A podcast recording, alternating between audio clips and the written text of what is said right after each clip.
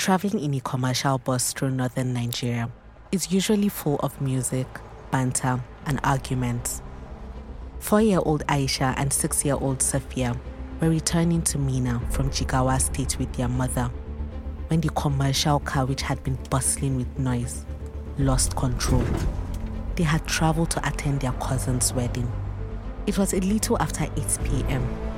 They began to scream when the car lost control. At first, they looked wide eyed at their mother for reassurance that all would be well. But she was screaming prayers and calling on God's name. This terrified them even more, and they began to wail in horror. Finally, the car stopped. Hello. Before we get into the rest of today's episode, I'd like to tell you about a new podcast brought to you by HumAngle. It's called The Crisis Room. Each week, we look at security trends across the country and answer the tough questions around them. Listen to the end of this podcast to hear a bit of the latest episode.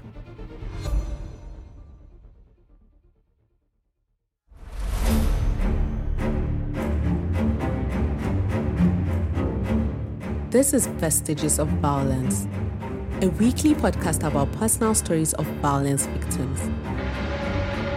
For HumAngle, I am Hamida. Terrorism has over time spread from the northeastern part of Nigeria to the northwest and now the north central. Abductions for ransom continue to ravage rural areas and major traveling highways like the road between Kaduna State and Niger State, which is also prone to motor accidents. After the car stopped, Aisha noticed something.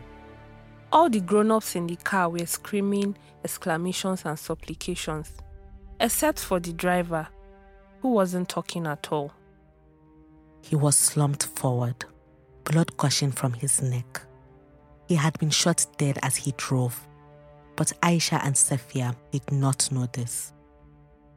Their mother, Tenny, was dragged out of the car by men armed with guns. The girls attempted to follow their mother, but were stopped by the gunmen who asked them to stay back in the car.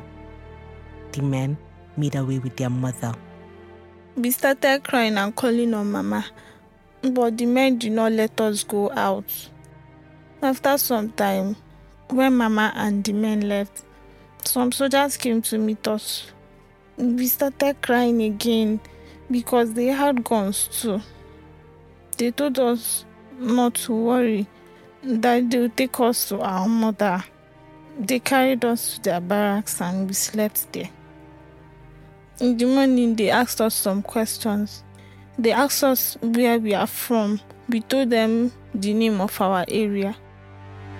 The girls could not say they were from Niger State or Minna, but they said the name of their neighborhood. Fortunately for them, one of the soldiers' parents lived in the same neighborhood, and so he recognized the name. They asked us the name of our mother, we said Mama.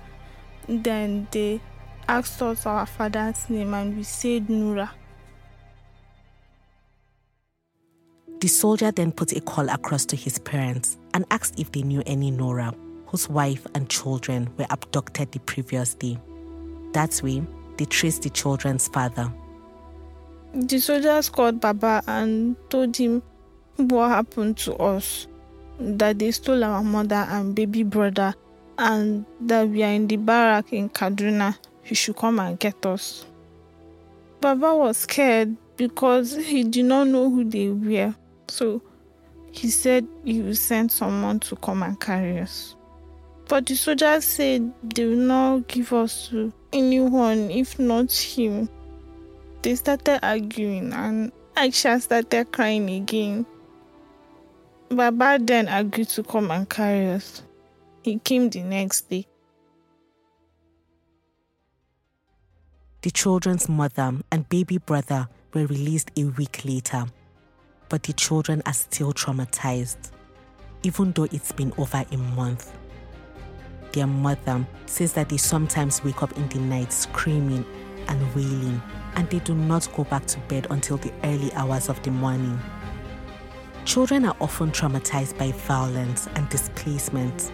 Some of the children from the abduction in Tegina who escaped have been said to have died from trauma.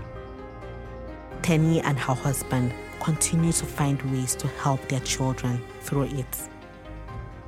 Sometimes we ask them to pray whenever they are scared.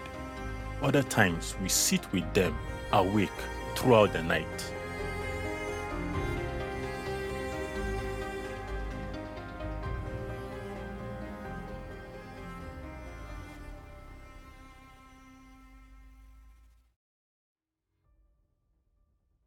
Just a reminder that you can be one of the first to subscribe to an all new podcast from HumAngle. The Crisis Room will help you make sense of security trends across the country and answer the tough questions around them. Here is a bit from the latest episode. Boki was driving through Tegina in Niger State when he saw something odd. As he sloped down to Kontagora, he saw people running and some crawling on the floor trying to get away from the herd of cattle coming towards them. He later found out that it was not the cattle that scared them, but the possibility that the animals could be a signal that terrorists were nearby. This is the reality in the state where terrorism is a growing conflict concern. I am Maria Mustafa. And I am Mursala Abdullahi. Welcome to the Crisis Room by HumAngle. Each week, we will look at security trends across the country and answer the tough questions around them. Search for The Crisis Room wherever you listen to your favorite podcast. Subscribe and follow for new weekly episodes and go to humanglemedia.com for more.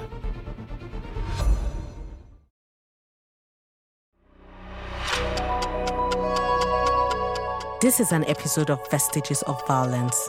It was written by Hawa Shafi Nuhu and edited by Osato Edokbayin. Produced by Abba Toko. A quick note about our voice acting.